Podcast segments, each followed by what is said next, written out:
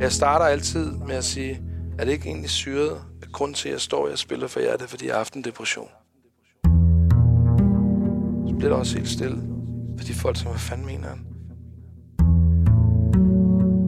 Men det er jo det, der er det syrede ved det her. Hvis jeg ikke har haft den, og ikke skulle igennem det, så havde jeg ikke stået på en scene og spillet min egen sang. Velkommen til min helt nye podcast. Den hedder som en bare Dorf. Og jeg hedder Jesdorf Petersen. Min første gæst, ham der lige snakkede om sin depression, hedder noget så almindeligt som Lars Pedersen. Vi kender ham som Chief One, en musikalsk multikunstner, der som ung slog igennem som hip-hop-pioner i Rockers by Choice, senere har været bagmand for en masse store danske musiknavne, og siden i en, skal vi sige, halvhøj alder, pludselig er blevet solist og sanger, fordi han på den måde kunne arbejde sig ud af en depression i en meget, meget sort tid, hvor han boede i sit musikstudie i Vandløse. Chief One er en klog mand og også et skrøbeligt menneske. Her i podcasten Dorf fortæller han om sine nedture og opture, og om hvorfor han er gået fra at være hiphop-pioner til at deltage i Melodi Grand Prix. Det her er altså den første udgave af podcasten Dorf. Den var nok ikke blevet til noget, hvis ikke TV2 sidste år havde givet mig livstidskarantæne i fjernsynet efter den meget omtalte MeToo-undersøgelse på stationen. Men jeg glæder mig, og jeg er simpelthen stolt af at have fået min egen lille podcast. Dorf vil udkomme hver uge, hver torsdag, med en ny gæst. Alle gæster er mennesker, som jeg har mødt gennem mine 30 år i fjernsynet. Og de er alle sammen nogen, jeg ja, har følt lidt ekstra for. Det gælder i meget høj grad også for Lars Chief One Pedersen. Hans og mit første møde skete på et tidspunkt, hvor vi begge lige havde rejst os fra en stor nedtur. Vi mødtes som ind i et tv-studie på Københavns Hovedbanegård. Velkommen til Dorf. Lars, så sidder vi her. Velkommen. Yes. Tak. Man spørger jo altid, når man sidder her, i, som vi gør nu, i et studie med mikrofoner på og hovedtelefoner for at høre, om lyden er god. Hvad fik du til morgenmad? Åh, oh, det vil du faktisk ikke vide, for det, det, det er sgu lidt pinligt, altså. Men det, lige i øjeblikket, der kører jeg sådan en, øh, fordi jeg har været ude at lave så meget, fordi jeg er gået fra 0 til 100. Øh, efter landet er lukket op, så har alle lige pludselig haft brug for øh, underholdning til deres bryllup og konfirmationer og til deres øh, øh, fødselsdag og alle de her ting. Så jeg har simpelthen så smadret, så jeg har det konstant, som om jeg er tømmermand. Og når man er tømmermand og vågner op, så er man faktisk ligeglad med, hvad man spiser, så jeg har faktisk spist chili con carne.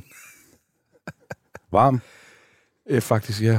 Så det er rimelig stodderagtigt der klokken halv 10 om morgenen, og så lave chili con carne. Det kan jeg faktisk ikke huske, hvornår jeg gjorde. Det har været sådan noget netop, da man gik ud på diskoteker, og så gjorde man det, når man kom hjem, og man havde købt det et eller andet sted. Du har sindssygt travlt lige nu. Ja. Men ikke mere end, at, det kan vi også godt sige, jeg, jeg har hentet dig ude, øh, Ja. hvor du bor i Vandløse. Mhm. Så jeg kom i min lille Opel Corsa og hentede dig. Men jeg kom lidt tidligere, og det jeg ikke ved, om du så, det var, at jeg kunne se dig komme gående, eller fra dig, en mand med hættetrøje med en lille hund, Ja. Oh, så du var der så kommer ud af et parcelhus. Ja. Er, er, er det dig, dig i dag? Stadig lidt hiphop, men du kommer med en lille hund, du er ude at lufte. Det tror jeg skulle altid have været mig, ikke? Fordi hvis du for eksempel skal, skal sammenligne mig med musik, så dengang jeg hørte Gasoline, der hørte jeg også Cliff Richard and, and, and The Shadows. Så jeg har altid været en eller anden underlig blanding af The Suburbs og The Ghetto. Ja. Og jeg har altid trives i netop at være et, et, et sted i alle steder. Jeg har altid hadet at få labels. Så hvis der var nogen, der troede... Jeg ved ikke engang, hvad man skulle tro om mig, hvor jeg boede. Altså, jeg bor i Vandløse, og jeg bor i et nyt hus med min kæreste. Og grund til, at jeg bor i et nyt hus med min kæreste, det var fordi, at vi, kunne ikke, vi skulle flytte sammen, og vi kunne simpelthen ikke overskue at købe et mega gammelt hus, og bruge rigtig meget tid på at, at, at, at bygge det om og lave det om, som man gerne vil have det, fordi jeg er ikke nogen håndværker. Mm. Så jeg, har ikke, jeg kan ikke holde ud at bo i et hus, der skal repareres hele tiden. Det får jeg dårligt samvittighed, jeg får stress over det. Så vi fik en mulighed for at købe en byggegrund, og fik revet det hele ned og fik bygget et helt nyt hus, og det var vanvittigt fantastisk. Det er måske ikke retro charmerende og alt muligt, men til gengæld så fungerer det, og jeg skal ikke lave noget, jeg skal ikke reparere noget, jeg skal bare lave musik øh, og gøre det, som jeg er god til. Så det er sådan set derfor, at jeg lige pludselig har et helt nyt hus og har en lille hund, jeg elsker dyr. Øh, det, det er så derfor. Men, men det nye hus, det havde jeg sgu nok ikke set i kortene, men, men igen, så er det så meget med mig. Der, jeg vil nok sige, jeg tror ikke, jeg kan se en dag i kortene frem i mit liv i virkeligheden. Nej. Kan du huske første gang, du og jeg mødtes? Ja. Ej, det kan jo måske godt. Du, du har sikkert en bedre hukommelse, så det er sikkert et helt andet, helt vildt langt tilbage. Hvad tror du? I hvad jeg tror, altså jeg tror jo ikke, at det... Altså, det, det, det mest logiske, vil jeg jo sige, være under et eller andet tv-interview, ikke også? Jo. Ja, nå, så det var det der. Det, så var det måske der, hvor vi snakkede sammen, det var omkring min, min udgivelse af min første soloplade. Slip. Ja, Ja. præcis. Det, det er også hvor ret vi havde på. en samtale om øh, dæmoner, og vi havde et samtale om det der med at, at, at, overkomme dæmonerne og frigøre sig fra dem. Og det, der jo skete, Lars, det var, at vi altså, både lavede det aftalte interview ind i studiet. Jeg kan huske, det var inde på Hovedbanegården mm. dengang. Mm. God Aften Danmark havde studie der. Men så kom vi til at sidde og snakke videre ude bagved, fordi Rigtigt. du var kommet ud af en stor krise, Mm. og det var jeg også. Mm. Så vi sad to trætte, Ja. lidt, øh, hvad skal vi sige, lidt ømme mænd. Lidt, lidt, lidt lettere forslået øh, mentalt, ikke? Jo. Altså, ja, ja, ja. Det kan jeg godt huske, og jeg kan også huske, at jeg havde jo fulgt dig øh, før meget på nettet, og jeg kan huske, at der var en periode, og du må tilgive mig, hvis jeg øh, tager fejl, men, men det er jo tit, man kan se forskellige ting udefra. Men der var en periode, hvor jeg altid synes, du havde virket som sådan en lidt øh, mørk, bitter person, der tit kom med nogle ting på internettet, hvor du svarede sådan meget hårdt, Mm-hmm. og, og, og jeg tænkte, gud, han, er- han virker meget, du ved, øh, låst og meget sådan, du ved, den sort sky. Og lige pludselig, jeg vil nærmest sige fra den ene dag til den anden, så lige pludselig så kom der enormt, enormt meget varme og empati i de, øh, i, når du reagerede på nogle af tingene. Og, og, og så da jeg så mødte dig rigtigt der, og vi sad og snakkede om det der, så kunne jeg se, nå ja, men det var derfor, du havde, du havde ligesom trukket dig lidt ud af mørket. Det er klart, man bliver jo også, når man er i mørket, så er man jo aldrig den der Hare Krishna, øh, glade kærlighedstype, så bliver man jo også som det mørke, man er i. Ikke? Men det var tydeligt at se, at du havde været, i hvert fald i de år, havde set en transformation fra dig, gået ind i noget mere positivt. Det, du sidder og siger nu, det har jeg ikke hørt fra nogen før. Nej. Altså, at, at, jeg, at du også, om jeg så må sige, næsten kunne se på mine Facebook-opslag, Ja. at jeg ændrede karakter og syn på tilværelsen. Ja. Jeg tror faktisk, det er rigtigt. Eller det er rigtigt. For jeg var jo ked af det. Jeg var sur. Det Jeg var i underskud. Og det var, det var du egentlig også. Og det er det, man skal huske, når man ser alle de her mennesker, som sidder og sviner alle andre folk til. Det er jo dybest set, fordi de sidder og sviner deres eget liv til. Mm. Når man kommer dertil, at man sidder og råber af fjernsynet, så er det dybest set, fordi der er noget galt i ens liv, der hvor man er. Og jeg var også ved at blive sådan en, der sad og råbte af mit fjernsyn. Og sad og syntes, at alle andre, der havde succes, var nogle fucking idioter, ikke? Men der, da vi mødes inde i studiet, mm. øh, vist nok omkring 2017-ish, Ja. hvor du har lavet Slip, Ja. som er dit første soloalbum, mm. som virkelig er din vej ud af en meget tung og sort periode. Ja. Hvordan havde du lige der? Jamen, jeg var hammerende nervøs, fordi at det var jo ikke meningen, at jeg skulle på nogen måde lave en soloplade. Det var aldrig stået i kortene. Så jeg var ude på så tynd is, og jeg var ude på den højeste, jeg vil sige, 1000 meter ved dem. Jeg anede ikke, hvad der lå foran mig, men samtidig var det også en nødvendighed, fordi at jeg skulle tvinge mig selv til at komme ind i et nyt kapitel af mit liv, fordi det kapitel, jeg har været i længe, var blevet rigtig hårdt, og det kunne godt have endt med at være det sidste kapitel. Det var det på et tidspunkt. Kunne det godt have været det sidste kapitel, men jeg, jeg formodede, og jeg vil jo sige, at når man siger det, skal det også understreges, at jeg tror aldrig nogensinde, jeg kommer ud af, en, af den depression, eller hvad det var, jeg, jeg var igennem i. Den vil forfølge mig til den dag, jeg ikke er her længere. Men til gengæld vil jeg sige, at jeg har lært at forstå, at den, der er ikke noget, der er for evigt, og det er en depression heller ikke. Der kan sagtens komme dage, hvor, hvor, øh, hvor der er hestehuller, og så kan der komme dage, hvor der er de vildeste bølger, der bare øh, sender en afsted. Og jeg tror, accepten i, at jeg har fundet ud af det, har hjulpet mig over depressionen, så mm. den ikke længere er livstruende og altødelæggende, men bare blevet en del af det krydderi, der er i livet, som jeg ikke kan smide fra mig, men som er der. Så lige nu sidder du også med en depression som en del af din tilværelse. Ja, og det, det, og det er det, man skal vide. Det er ikke en, det er ikke en Hollywood-film, og det, det, måske er det også det med, som jeg også siger, det ved du også noget med, med, med alkoholisme, fordi løsningen er jo ikke at sige, jeg kommer aldrig nogensinde til at drikke. Løsningen er at sige, jeg tager en dag ad gangen. Ja, Og, det, det, og sådan har jeg det også med depression. Jeg, jeg, kan, jeg kan ikke sige, at jeg ikke får et eller andet flashback, men, men jeg kan acceptere, at den ligger der. Men i det, jeg accepterer det, kommer jeg måske også til, at, når jeg har nogle dårlige dage, så lige krybe i flyverskjul, og så lige gøre det, som jeg plejer at gøre, som er godt for mig lige der. Er du bange for at få det dårligt? Nej, men altså, jeg, jeg, jeg, jeg, jeg synes, det er hårdt, for jeg kan godt mærke, at en af de eftervejer, jeg har fået ved den tid, jeg havde, det er, at jeg tit er rigtig træt. Mm-hmm. Og jeg har læst om det, at der findes noget, der hedder depressionstræthed, som er sådan efter, fordi kroppen har været igennem så meget hårde slag indvendigt, så jeg kan mærke, at jeg bliver rigtig træt. Der er nogle dage, for eksempel i går, hvor jeg skulle ud og lave en uh, musikvideo. Der er sådan 3-4 dage, eller 3-4 gange om dagen, hvor jeg får sådan en, altså Den tunge træthed. den tunge træthed, hvor jeg simpelthen bare så min kæreste er for endelig ved at forstå det nu, fordi hun, var, hun er jo sådan en fitnesspige, så hun har bare tænkt, du skal bare træne noget mere, du er doven eller et eller andet, du ved ikke, og jeg prøver simpelthen, prøv at høre, jeg, jeg er træner, jeg er i god form, og jeg har det godt, men jeg kan simpelthen ikke, når de der kommer, og det er mentale ting, der trætter mig fuldstændig sindssygt. Mm-hmm. Og jeg tror, det er alle de ar og sår, der har ligget, plus al, al den tanke, der stadig virksomhed, der stadig kører i min underbevidsthed. Det er det, der gør, at jeg lige får nogle dyk. Og jeg kan ikke gøre noget ved det, jeg må bare tage en, en time-out. Jeg tænker også, altså, da vi sad over for hinanden dengang i studiet mm-hmm. på God Aften Danmark, mm-hmm. der, der så du altså heller ikke så godt ud som i dag. Nej, Lad mig tak, sige det sådan. Tak. At du, du, du så træt ud. Ja, at du, var, du, var, var, du var slidt. Du var, du var også nervøs. Jamen, det var også heller ikke meningen, at jeg skulle gøre det der. Jeg ved egentlig ikke, hvor fanden jeg fandt modet, fordi men jeg var faktisk stadig midt i det. Så man kan sige, frem for man tit bliver interviewet, når man kan se tilbage, så var jeg faktisk sindssygt aktuel i det, jeg lavede. Og et par dage før, ej, et stykke tid før, havde jeg været i studiet med uh, Michelle. Belish. Og, ja, og jeg havde før, da jeg var yngre i rockerstagene, øh, var jeg ramt på et tidspunkt af panikangst. I, det har været i 7, eller 94 hvor jeg ikke anede, hvad det var. Der var hverken Google eller noget, hvor jeg bare tænkte, nu skal jeg dø. Det var midt under en, før en koncert, hvor jeg lige pludselig bare øh, nærmest ikke kunne få vejret, og jeg kunne ikke få luft, og jeg kunne øh, nærmest blive kvalt, og jeg anede ikke, hvad det var, og jeg gik jo... Det, der så sker, når man får angst og panikangst, det er, og så begynder hjertet at banke hurtigere, mm. og, og så bliver det værre og værre og værre og værre, ikke? fordi i virkeligheden skal du slappe af, men det vidste jeg jo ikke. Altså, jeg skulle puste i en pose med noget luft, for at få min, beholde min egen luft, fordi jeg fik for meget luft indenfor. Ikke? Men det oplevede jeg så i 94, og grund til, at jeg fortæller det, det er, fordi jeg nu kommer tilbage til den her Michelle-ting, det var, at det tog mig et halvt år at få bugt med den her panikangst. Øh, og, og, og den havde jeg så ligesom bundet sammen i en, i en sæk i mange, mange år. Men her, hvor jeg skal ind og lave det her interview med Michelle omkring, hvor jeg skal fortælle om hele min tilstand og depression, om min nye sang, som er skrevet under det, og den handler om det. Hun satte sig og begyndte at snakke med mig, og lige pludselig, mens hun snakkede, så kunne jeg faktisk ikke rigtig høre, hvad der var, hun sagde. Så blev det bare sådan helt underligt øh, diffus. Jeg kunne ikke se hendes ansigt, og sådan, og jeg tænkte, hvad fanden sker der? Og så slutter var det mig... under interviewet? Nej, det var under altså for, briefingen? Det var briefingen lige før, ikke, hvor hun mm-hmm. skulle fortælle, hvad vi skulle snakke om.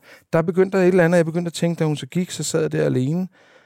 Jeg var også rigtig meget alene på det tidspunkt, skal lige sige. Og så sad jeg der og tænkte, oh fuck, er det det, der begynder at komme op igen? Efter 25 år, nu kommer den igen, den er simpelthen ligget latent.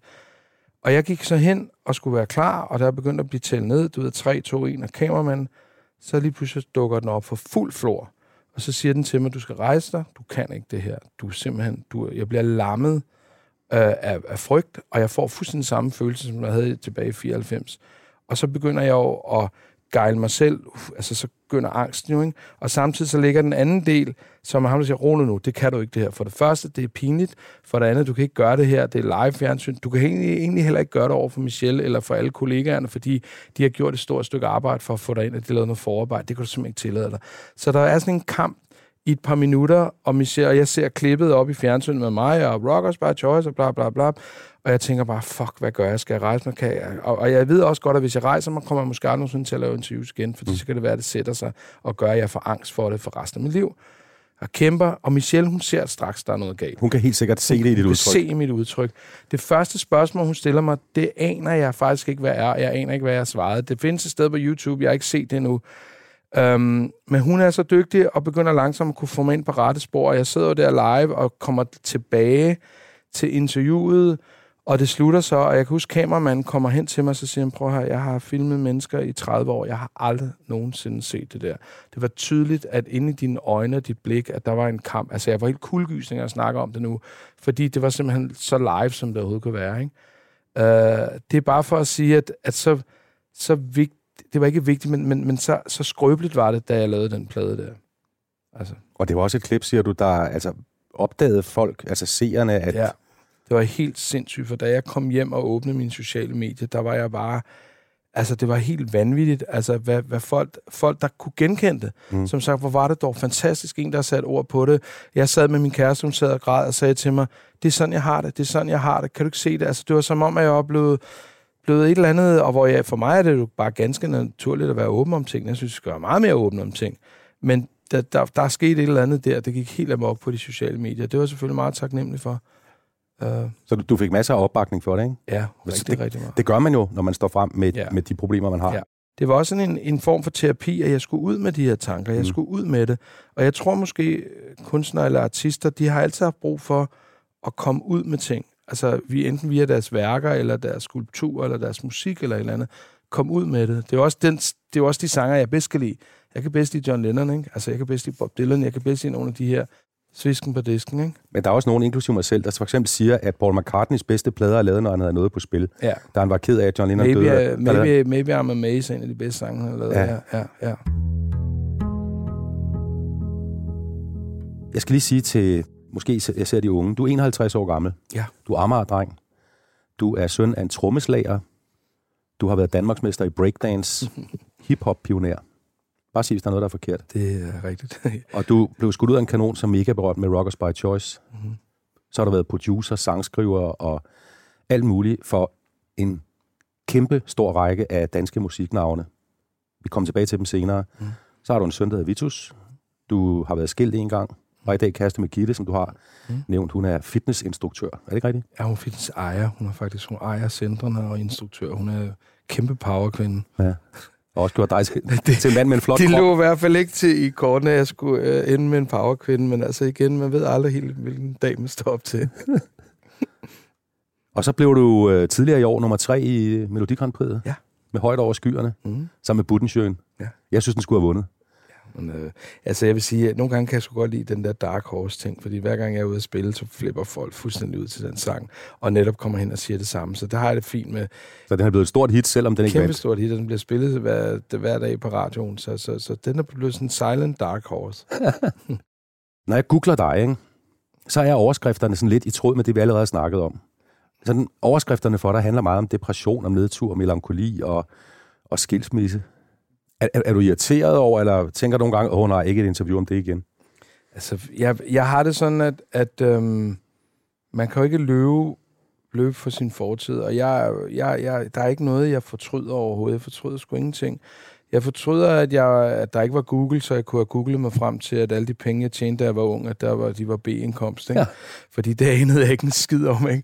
Så det der med, at man fik sin første skattegæld, som var rigtig heavy som 19-årig, jeg gjorde, at man fik mange søvnløse nætter, og måske også udviklet angst og alt muligt øh, ting, fordi man dybest set havde at skylde penge, men man var kommet ganske ufrivilligt ind i det, fordi man faktisk ikke anede, at hver gang man tjente 100 kroner, skulle man gemme 50. Ikke? Jo. Det var der ikke nogen, der fortalte mig dengang. Og der vil jeg sige, hvis jeg kunne have ændret noget der, så ville jeg have ønsket, at jeg havde haft den viden der. Men ellers så er alt andet skulle fresh. Altså, jeg kender dig godt.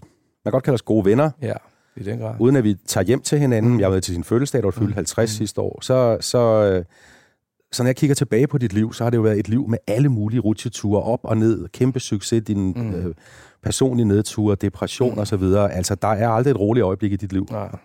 Og så lader jeg mærke til en sætning, som du, som du har sagt, det er, at jeg har altid været et melankolsk menneske. Mm. Det, det, det har jeg altid været, så længe jeg kan huske. Jeg var, jeg var drengen, der stod og kiggede ned i gården på de andre, spillede fodbold, og var en lille smule misundelig over, at de bare kunne være så frie, at de bare hyggede sig og var i nuet. De var meget bedre til at være i nuet, end jeg var. Jeg, jeg, havde, jeg havde altid sådan en følelse af ensomhed, og altid haft en ensomhedsfølelse. Og Jeg har ikke forstået det endnu. og jeg ved ikke, om jeg nogensinde kommer til at forstå den. Det kan være en ensomhedsfølelse, selvom man er omgivet af mennesker, man elsker, og familie og alle de ting, at man stadig kan have en ensomhedsfølelse. Det er en melankoli, som jeg så også har haft lige siden jeg var barn. Men som også har været en melankoli, som gjorde, at jeg kunne skrive og gøre de ting, som jeg kunne, kunne have gjort. Mm. Så jeg har også brugt den rigtig meget. Men, men der er der perioder af mit liv, hvor jeg ønsker, at jeg ikke havde den. Øh, fordi det er en velsignelse og en forbandelse på samme tid. Da du var en lille dreng, eller Mm. da du boede hjemme, Tårnby Torv, Ja. hvor der boede, øh, det var faktisk en Som lykkelig... stadig eksisterer, og jeg har haft en lykkelig barndom. Og Tornby Torv er der stadigvæk. Det er en af de få steder, der ikke er blevet revet ned. Men det er stadig, jeg kan stadig have haft en fantastisk barndom, og som jeg siger igen også, og, men samtidig har en ensids, ensomhedsfølelse, ja. som lige så godt kan være en kemisk ting, som jeg måske ikke aner, hvor kommer fra. Uh, men, men der har aldrig været, og det var også derfor, at psykologer altid har travlt, jamen, øh, blev du misbrugt, eller blev du slået, eller var der alkohol, alkohol i familien og sådan noget. Der har altid været nogen, der skulle finde den der, du ved, den gyldne, nå, ha, det er derfor, Men I havde det skide godt. Jamen, Fuldstændig. Der, Ja. ja. aldrig været, der, der skulle aldrig været noget, i hvert fald ikke noget abnormalt eller unormalt, mm. hvad, jeg, hvad jeg så alle mulige andre. Der har været kærlighed, og det er der stadigvæk. Så det er måske også det, der har været sådan lidt forvi- forvirrende, hvor hvor fanden kommer det egentlig fra? Fordi du har det jo godt. Altså, så fik man med knust hjerter, men det gør man jo alle teenager for helvede, ikke? Men jeg tror måske, jeg tog de der knuste hjerter, måske nok, jeg fordoblede nok 500 gange. Jeg er svær ved, at, svær ved at komme ud af de der, når der var loyalitetssvigt, og, og, og, og du ved, folk sovede hinanden. Det har jeg altid haft. Det lyder som om, du var, du var sådan en lidt anderledes dreng. Var det, var, det, var det noget, dine forældre og ja, også din storebror Per lagde mærke til? Altså, jeg, jeg har haft, øh, jeg har været meget sådan, i starten var jeg meget introvert, fortæller min mor, og, og du ved, sjovt nok, det er min søn også. Og lige pludselig, fra den ene dag til den anden, så stod jeg nede på, på lejeskuret med en tennisketcher og sang min fars nyeste hit. Jeg vil bo på Vesterbro mellem folk. Jeg kan lide folk, jeg kender, gamle venner. Så stod jeg dernede som sådan en lille knæk med sådan en tennisketcher op på taget og, og bare optrådt for hele gården. Ikke? Og der var der, der lige før havde jeg været totalt introvert og gemt mig bag min mor, så der er lige pludselig kommet sådan en, nu skulle jeg ud og optræde. Ikke? Din far, øh, som du nævner her, ja. Jan, ja. han var jo trommeslager ja. i Clifters. Clifters, ja. Så, så der var larm derhjemme og musik fra ja, men altså, det, det, der var ikke et larm, fordi man kan sige, en, en, uh, min far sad ikke og øvede derhjemme, men, men der har altid været sådan en, jeg har altid vidst, det skulle være musik. Min far lavede senere Teddy, Shano, Jan og John, det var det, jeg lige sang fra, mm. så var Danmarks første country band, og han var også i noget af The, The Scarlets, og, og hele min barndom har jeg jo blevet været med ude på de værtshuse. Han havde sådan nogle jambands med Jens Rosted og Knut Henriksen og Anders Gormand og og nogle af de største danske musikere. Så der har jeg jo siddet med en Jolly Cola i et fuldstændig røgfyldt lille, du ved om det så var Vice Versehus eller Oksen Bodegaen, den slappe ko ude på Tornbytorv. Der har jeg jo siddet med min Jolly Cola og bare siddet og tænkt, hvor er det her fantastisk. Og jeg kan huske nogle gange, når de spillede der, så var de helt opslugt og væk, og så kunne jeg nærmest ikke mærke min far, fordi så var det her band op på den her scene, mm. hvor alle de andre sad og røg smøg og var dybest set ligeglade, men når de her drenge, de bare forsvandt i musik, i rock and roll eller hvad det, hvad det, og de var væk, og jeg sad bare sådan, jeg var også deroppe, jeg var også derinde. Så der kunne mm. jeg mærke, der var, der var sådan et sted, hvor min, hvor min far forsvandt, når han spillede musik, ikke? Ja. Uh, og, og det er måske derfor, jeg altid har vidst, jamen det, der var sgu ikke så meget at rafle om. Det er der. Og det er der, det kommer til, til jeg ikke er her længere. Altså, det, det, det, det. Og så har det været i Danmark, så har, der, så har man skulle lige tage sig sammen, fordi enhver ved jo, der er musikere i Danmark, det er jo ikke lige sådan at klare sig. Og specielt ikke dengang da jeg startede, der var sgu ikke, der var der, der var der Kim og Sanne og Anne og Lisa, de boede oppe i et elfenbenstårn, langt væk fra alle sammen. Ja, nu, så, nu er I så fremme ved, da, da, da I kommer med rockers, ja, og, ja, og da ja, du ja, og, ja. og DP, din storebror, ja, Per, ja. går i gang. Men, mm-hmm. men øh, din far var jo rock'n'roll trommeslager, ikke? Mm-hmm. Men du og Per, I begynder at sidde og rode med, med, med hiphop derhjemme, og der er også noget med, at Per tager til, til USA, og det, øh, det betyder ret meget, at han er på high school derovre. Og det elskede jeg jo, for så fik jeg hans værelse for mig selv og alle hans plader og sådan noget der. Men han tog sig væk, og så sendte han kassettebånd hjem til mig. Det var vores kommunikation, ikke? Der gik jo lang tid. Så fik jeg sådan en kassettebånd hjem, og så hørte jeg så en eller anden amerikansk radio, sådan noget WBLS Presents, du ved. Det, jeg elskede det bare at høre de der sådan speaker derovre fra New York. Det var fandt... Men meget af det musik, de spillede på det, han sendte til mig, det var det samme lidt uh, disco funk, og så var der lidt Kajagugo og Culture Club og alle de her ting. Og der var så gået et halvt år, og lige pludselig så var der gået sådan en, en pause mellem de der uh, bånd. Og jeg var sådan blevet bekymret for, om det var vores livslinje. Øhm, indtil den dag, der dukkede et bånd op, og det, der så var sket i mellemtid, det var, at min bror han havde mødt en uh, mørk, sort, øh, jeg ved ikke, hvad der er politisk korrekt at sige i disse tider, men, men en, en, en mørk pige, blev forelsket i hende og blev introduceret for hele rap- og hiphop-miljøet derovre i, i, i, i New York. Og han var faldet fuldstændig pladas for det, og han sendte så et kassettebånd hjem, og det var der, hvor jeg kan huske lige præcis, hvor jeg var, hvad der skete. Du ved, ligesom folk oplever et eller andet skældsættende, hvor de var, da du ved, Armstrong landede på månen, eller da Danmarks øh, vandt EM-fodbold. Jeg kan huske der, hvor jeg tog det her kassettebånd og satte i, og så hørte jeg en sang med Run DMC, der hed It's Like That, and That's the Way It Is. Og da jeg hørte den, der, der var jeg bare fuldstændig solgt. Der vidste jeg bare, at det var der, jeg skulle hen. Det var mm. det, jeg skulle. Der ændrede mit liv så radikalt. Der vidste jeg, at jeg havde fundet min musikalske identitet. Og der i årene efter, der blev det så bare hip-hop konstant, og breakdance, og electro boogie, og DJ, og rap, og scratch. Det var mit liv i mange år frem. Sammen med Per? Sammen med Per. Og vi blev Danmarksmester i breakdance. Jeg trænede jo, øh, jeg havde også med i min gruppe, der var Lars Rante.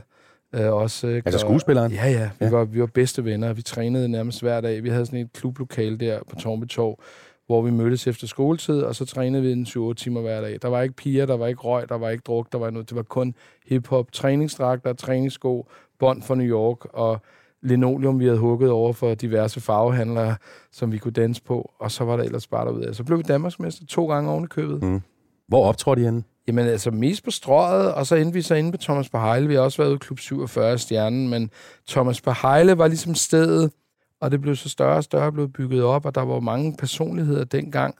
Cutfather, som jeg siger, Lars Rante, DJ Jan, Olaf Eliassen var breakdancer og graffiti-skriver. Der er mange af dem, som i dag er, er vanvittigt kreative og sidder inde på store reklamebureauer, og, og du ved, som der kom, det var en ret kreativ, fordi vi var kun os, og vi nægtede at give op, fordi vi vidste bare, at det her var større end noget andet. Når I optrådte på strøget, var det så med et stykke, tænker jeg sådan, I har en, en det var et linoleum. Det var et stykke linoleum, I lægger ja. op på foran, der ja. inden for en Burger King, eller ja. hvad det var, ikke? Ja, ja. Og så lå I og rullede rundt. Ja, ja. Og de der linoleumer, dem, det var, vi havde ikke så mange penge dengang, og jeg øh, undskylder til samtlige øh, farver- og malebutikker, der var rundt omkring. Øh, men det var noget med en af os skulle ind og stå og snakke med ekspedienten om et eller andet polyfylde eller et eller andet, mens så fem-seks andre af os så kunne, ligesom Olsenbanden, tage sådan et øh, 7 meter langt, øh, 4 øh, meter højt linoleum og liste ud af butikken. Dø, dø, dø, dø. Så du har stjålet linoleum? Ja, et par gange. Ja.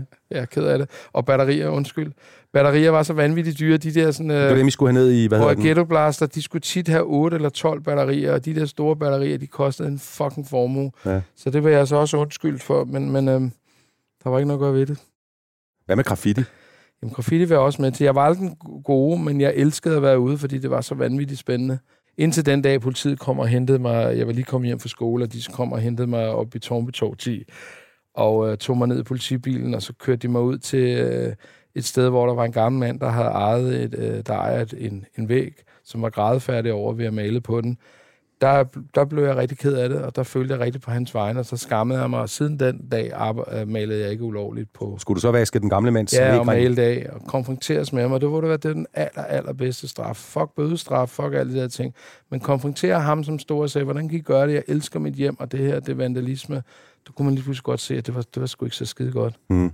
Altså, kan du huske, hvad det betød for dig at finde den der verden med hiphop og breakdance og musikken? Altså, den der stadigvæk lidt melankolske det var, når du er blevet en teenager. Ja, men det var, det var alt. Selvfølgelig var der også kærligheden og alle de der ting.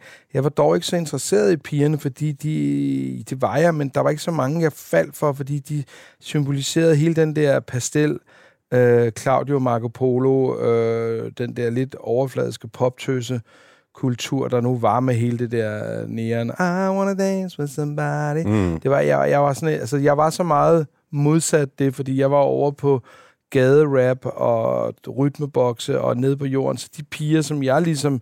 Det var sådan nogle, der boede over i New York, og som var fly girls, og som, som også havde lidt hip-hop-stil. Dem var der overhovedet ikke af, nogen af i, i, i København på det tidspunkt der.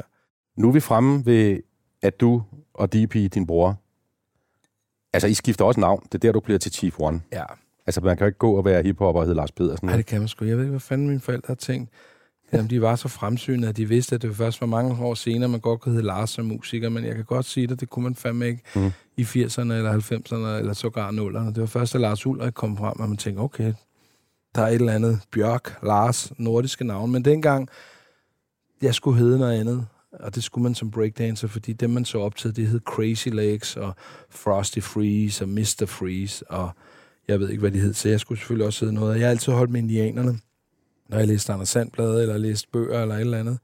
Så Chief, det synes jeg bare var et fedt navn. Og et, jeg skulle være den bedste breakdancer, ikke? Rockers by Choice vender mm. vi tilbage til om lidt, mm. og det der, den kæmpe eksplosion, det har for dit liv. Ja. Altså, hvad, hvad der sker der, for der siger det jo kapav mm. for dig og, og DP og de andre. Men der, der er en ting, vi gør i denne her podcast, Dorf, Lars, det er, at jeg nogle gange fuldstændig bryder linjen mm-hmm. og stiller nogle sådan mere skolebladsagtige ja. spørgsmål. Ja. Det er, du, det er du med på? Yes. Okay. Altså. Hvad er din livret? Chili con carne? Uh, nej, altså jeg vil sige, jeg kan rigtig godt lide øh, gode råvarer. Jeg ved, det lyder sådan lidt meget generaliserende, men når jeg for eksempel...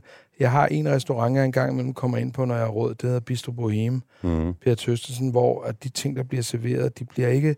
Der bliver ikke, det, jo, det bliver tryllet, men det bliver tryllet på sådan en, på grund af, at råvarerne bare er så gode. Mm. Så jeg kan rigtig godt lide, når der er noget, du ved, rigtig gode kantereller, eller en, en rigtig god bøf, eller du ved, altså sådan noget, hvor, hvor man tænker, det, det, det, det er sgu noget, hvor jeg vil hellere bruge mange penge og så få lidt, end jeg vil bruge lidt penge og for meget. Mm. Altså, så, så, så ja, fransk mad, tror jeg også bare, men hjemmelavet pasta i virkeligheden.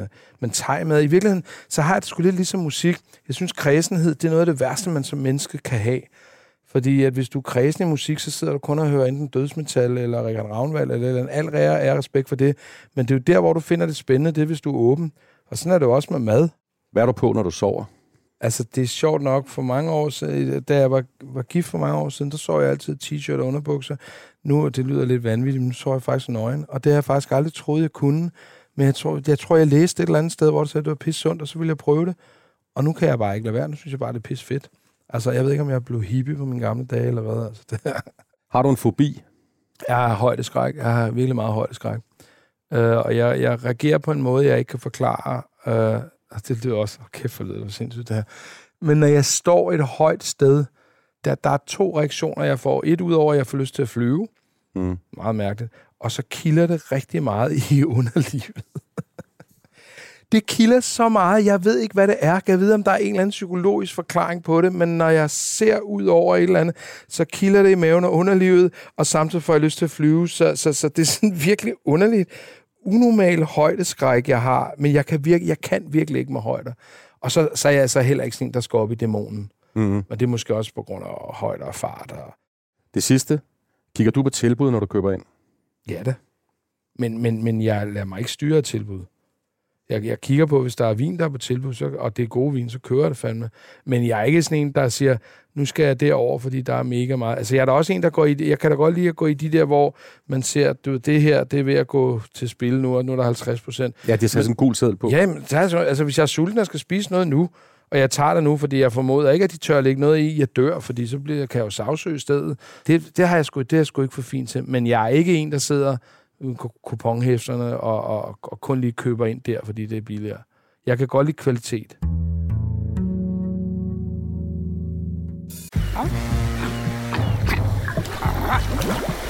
Oyster er bedst til prisen, ja.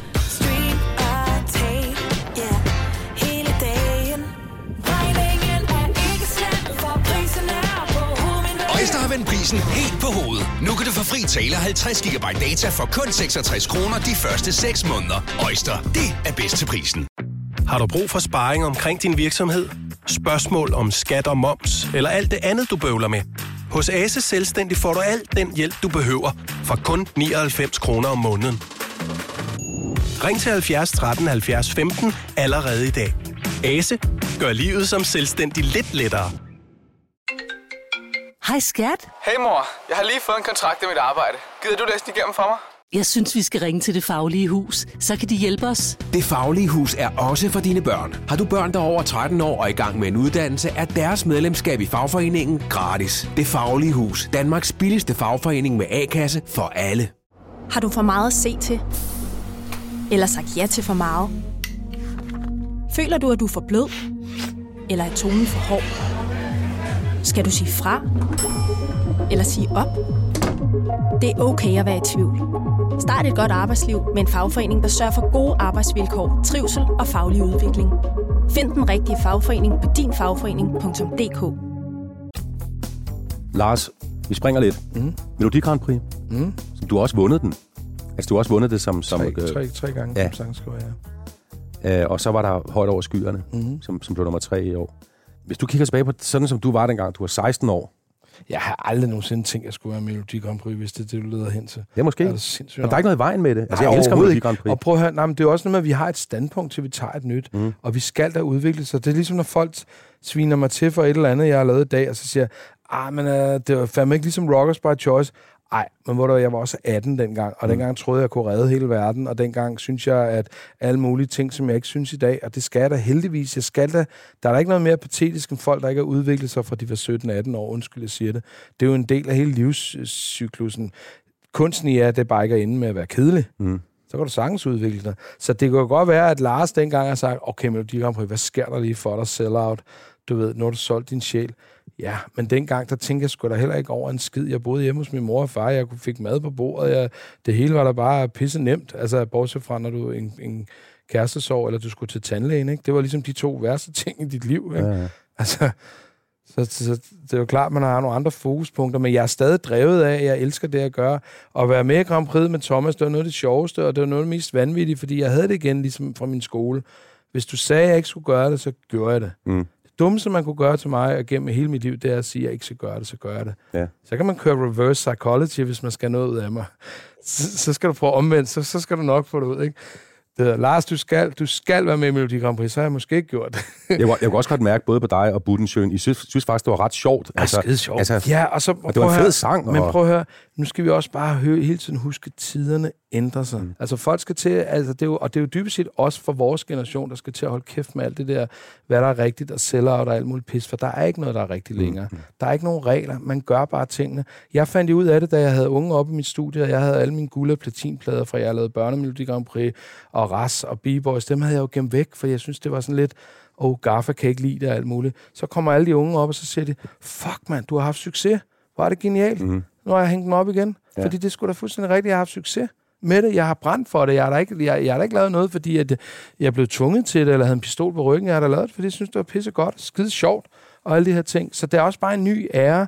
Og Grand Prix der, jamen så kom vi i Grand Prix, og som jeg sagde til jer før, at, at den sang bliver spillet på radioen, og vi har været ude og spille en masse job, og folk synes, det er en pissefed sang.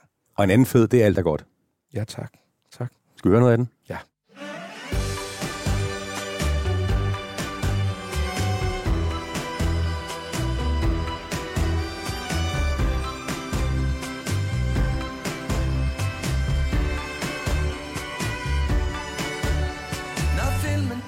For dig, og du vågner op en morgen og fryser.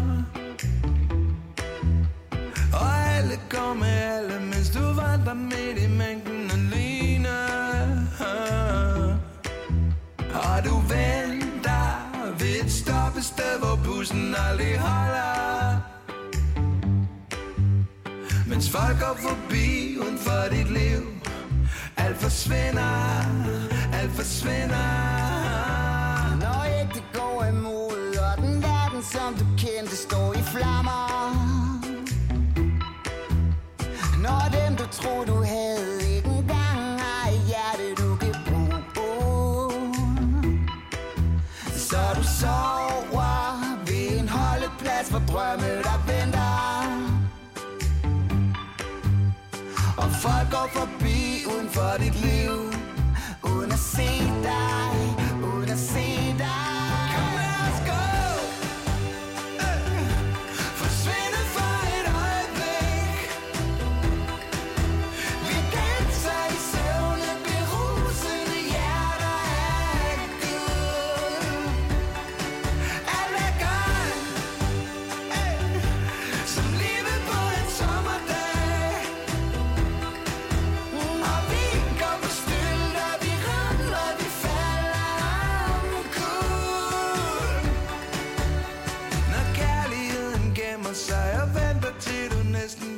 Chief One, skal du nogensinde lave hiphop igen? Nej, øh, det skal jeg ikke, fordi at hiphop er en ting, der skal dyrkes af dem, der har hjertet med det, og dem, der er de steder, hvor det sker. Fordi det er en meget... Det er en, det er en kultur, der er baseret på, synes jeg. Øhm, altså, dengang, da jeg lavede det, der var jeg i centrum af hiphop-kernen, og jeg forstod det, jeg var med til at udvikle det, og alle de der ting. Min kærlighed til hiphop vil aldrig nogensinde dø, men det er til den gamle hiphop. I dag er hiphop noget helt andet. Mm. Altså dengang, da jeg startede, der anede jeg ikke engang, at man kunne tjene penge på det. Så det var jo ikke motivation eller drivkraften dengang. Det var at komme ud og spille. For nogen var det at score damer og sådan noget. For mig var det virkelig bare at komme ud og spille rap og hiphop musik. Stå og scratche. I dag, der må vi jo bare erkende, at der kommer jo ikke ind i gamet af samme årsager. Vi har også ændret os.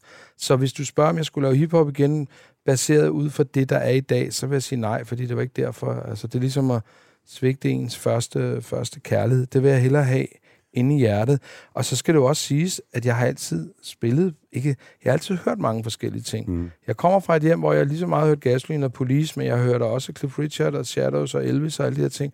Så jeg har altid, og Beatles og Beach Boys, så jeg har altid hørt tingene samtidig. Så der er nogen, der siger, ej, hvad er det, når du laver pop nu? Og sådan noget. Nej, jeg har hørt popmusik hele mit liv. Mm. Det har jeg altid hørt.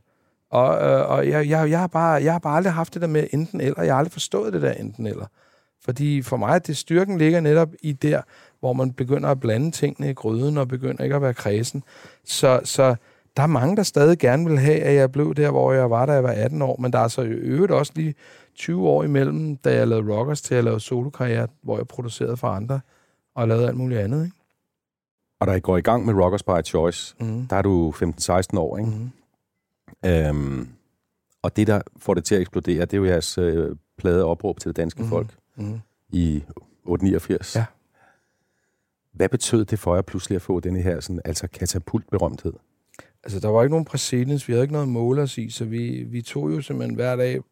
Altså, vi røg ind i en turné, der blev en evighedsturné, fordi det sker altid, når man får en succes, så, så, så er der flere, flere steder, der skal have en, og det begynder at sprede sig til hele landet, så man får hele tiden at vide hver uge, "Nå, nu skal du ud og spille der, nu skal du ud og spille for der. For der, fra starten af, hvor man lige spillede på Christianshavns beboerhus, eller det besatte hus, eller sorte hest, eller nogle af, vi spillede meget i de der sådan, besætmiljøer der, og fik hård hud der, og blev bare pisse gode, fordi vi skulle spille mod for en masse punkere, som havde USA og alt muligt. Så vi overvandt en masse af alt, hele det der mm. publikum. Der var ikke noget hiphop-publikum dengang. De anede ikke, hvad det var. Så lige pludselig så blev det kommercielt, eller forstået på den måde, at det blev populært, fordi vi selvfølgelig havde Engel og nogle andre sange, Sig nej til narkotika og opråb til danske folk. Og så blev det lige pludselig en underlig hybrid mellem at være anmelder darlings og svaret på det nye, og svaret på fremtiden i musik, og samtidig også kunne være teenageidoler eller Thomas Helmi, og hvor der var piger, der sov ude i busken, mens jeg stadig boede hjemme hos min mor og far, du ved, så kom, skulle lige over så Øjvind på Holmbergsgade, men så er der altså ligget tre piger sovet nede i en, en, en, en busk, øh, øh, du ved, og fulgte mig hele dagen, du ved, mens jeg tog bussen, bus 33 hen til Holmbergsgade. Du er var der en stjerne. der var fra den ene dag til den anden, var der så sådan nogen, der fulgte efter mig, men livet var det samme. Jeg tjente lige så mange lidt penge, øh, ingen penge, men, men alligevel var det bare blevet sådan en, så var jeg blevet sådan en, en stjerne, du ved, og jeg anede jo ikke. Jeg havde jo nærmest lige stået nede som i Algård og spillet for to luder og en lommetyv, og så lige pludselig så var det bare skrigende piger, og jeg tror, det var, de andre var, var rigtig gode, var nok bedre til at være i nuet og tage det. Jeg var igen, og måske på grund af den melankoli, så jeg så jo selvfølgelig altid det, halv, det halvtomme glas, ikke? Mm. Og jeg var evig bekymrende, og jeg var enig til, at hvad nu det slutter, og, og nu var det jo også mig, der stod for al musikken, og, og også en del af teksterne, så jeg ligesom var ham, der ligesom, jamen, vi skal jo levere den næste. Det kan godt være, at vi står her på Roskilde Festivalen og Midtfyn Festivalen. Det kan godt være, at alle folk er vilde, men vi skal jo fortsætte. Vi skal lave en ny sang. Så jeg havde hele tiden den der presset på skuldrene, som gjorde, at jeg aldrig nød det. Altså, og samtidig havde en kæreste, der lige pludselig var mig utro med min bedste ven, ikke? så det gjorde det ikke ved, bedre ved, at jeg i privaten bare var pisse ulykkelig, og samtidig som aften, der skulle jeg bare ud, du ved, foran Og lavede som om. 3.000 skrigende piger, der bare var helt oppe at køre. Ikke? Altså, Var du slet ikke glad? Nej. Det var, det, det, jeg var bekymret og urolig, jeg var glad, jeg var stolt, men der var ikke på noget tidspunkt, hvor jeg sad og siger, fuck, var det vildt. Fordi i det øjeblik, det, det var ligesom, min krop, sjæl tillod mig ikke den slags luksus. Mm. og det irriterer mig i dag. Men altså, det er jo, jeg kan ikke gøre noget ved det, men der var aldrig rigtig de der, fuck, var det godt gået, eller et eller andet. Jo, så fik man måske en sølvplade. Mm. Du ved, så kunne man lige drikke en øl eller to, og så sidde og sige, var det godt, men så gik hjernen i gang. Men det lyder som om, det, kun, det, var, det var mest dig, der havde de her bekymringer og melankoli, mens de andre, de, de, de nød. De var bedre. Ja. De var bedre til at være nuet. De var bedre til bare at tage det, som det er. Købe nogle tegneserier, sætte sig ind på Christiania, eller bare hygge sig lidt. Og min bror var måske også lidt mere, men han var mere sådan, ej, hvis vi nu falder ned for hitlisten. Han var sådan mere praktisk bekymrende, du ved, Mm. ikke? Jeg tror mere, jeg var sådan lidt, jamen, er det, er det det her, jeg vil? De står og skriger. Hører de overhovedet efter min, vores tekster? Du ved, jeg var mere den der, du ved, ikke lade være med at skrige af os, agtigt. Du ved, det, vi skal tage os alvorligt, fordi vi havde jo, altså du ved, vi, vi- blev interviewet, på den ene side blev interviewet af Vi Unge og Mix, som handlede om, hvilken øh, farve bukser, eller du ved, øh, kan du lide heste, eller et eller andet. Og så sad man med, med pres og, og jo- journalistiske heavy magasiner, som sad og interviewede os om de unges ansvar og narkotika og alt mulige ting, ikke? i timelange interviews. Ikke? Så vi var sådan en virkelig underlig balance mellem at skulle være rockens redning, og samtidig også være Thomas Helmi Go Home, ikke? Altså, Jo, jo. Øh, og samtidig var vi bare nogle unge drenge, der ikke anede en fucking skid, og langsomt op, opbygge en skattegæld, ikke? Jeg tænker på, at når, når jeg har også prøvet at have nogle perioder i mit liv, hvor der er ekstremt meget fokus Ja. på mig, og alle folk ja. vil høre noget fra mig, uden ja. overhovedet at sammenligne med den, Ja, ja, ja. den der sådan, altså det var, der var Ja. fuld knald på der. der Vi var heldigvis fem, kan man sige. De Ja. to brød, brødrene af det der, ikke? men I, I havde jo 3-4 år, Mm. med, med Rockers, ja. hvor, hvor det var, altså, det var vildt, ikke? Helt sindssygt. Også fordi der var ikke nogen, der havde skrevet forhistorie. Så alt, hvad vi lavede, det var også en masse kikser, og så lavede man dårlige sponsordeals, eller så lavede man en pladekontrakt, der virkelig stank så meget på syv album, så 4% af deling og alt muligt. altså, vi blev jo tværet i hovedet og røv og alt muligt, ikke? Ja. af alle de kloge, der har været før os. Ikke? Altså, og vi havde en manager, som ikke havde styr på noget som helst regnskab, som var pissegod til at have nogle visionære ting, men, men alt regnskab er sejlet. Ikke? Så vi, vi, det var også der, hvor der var en, der lige pludselig gav, gav op og sagde, det, det jeg gider det ikke. Jeg knokler hele tiden, jeg tjener ikke en skid penge, og du ved, jeg, vil- jeg vil bare have et job, du ved ikke. Og sådan begyndte langsomt at blive inden for Rockers. Det var jo dybest set også bare fordi, at der var ikke nogen penge i det. Nej, du var jo heller ikke særlig gammel, du var 20 år. Hvad vidste du?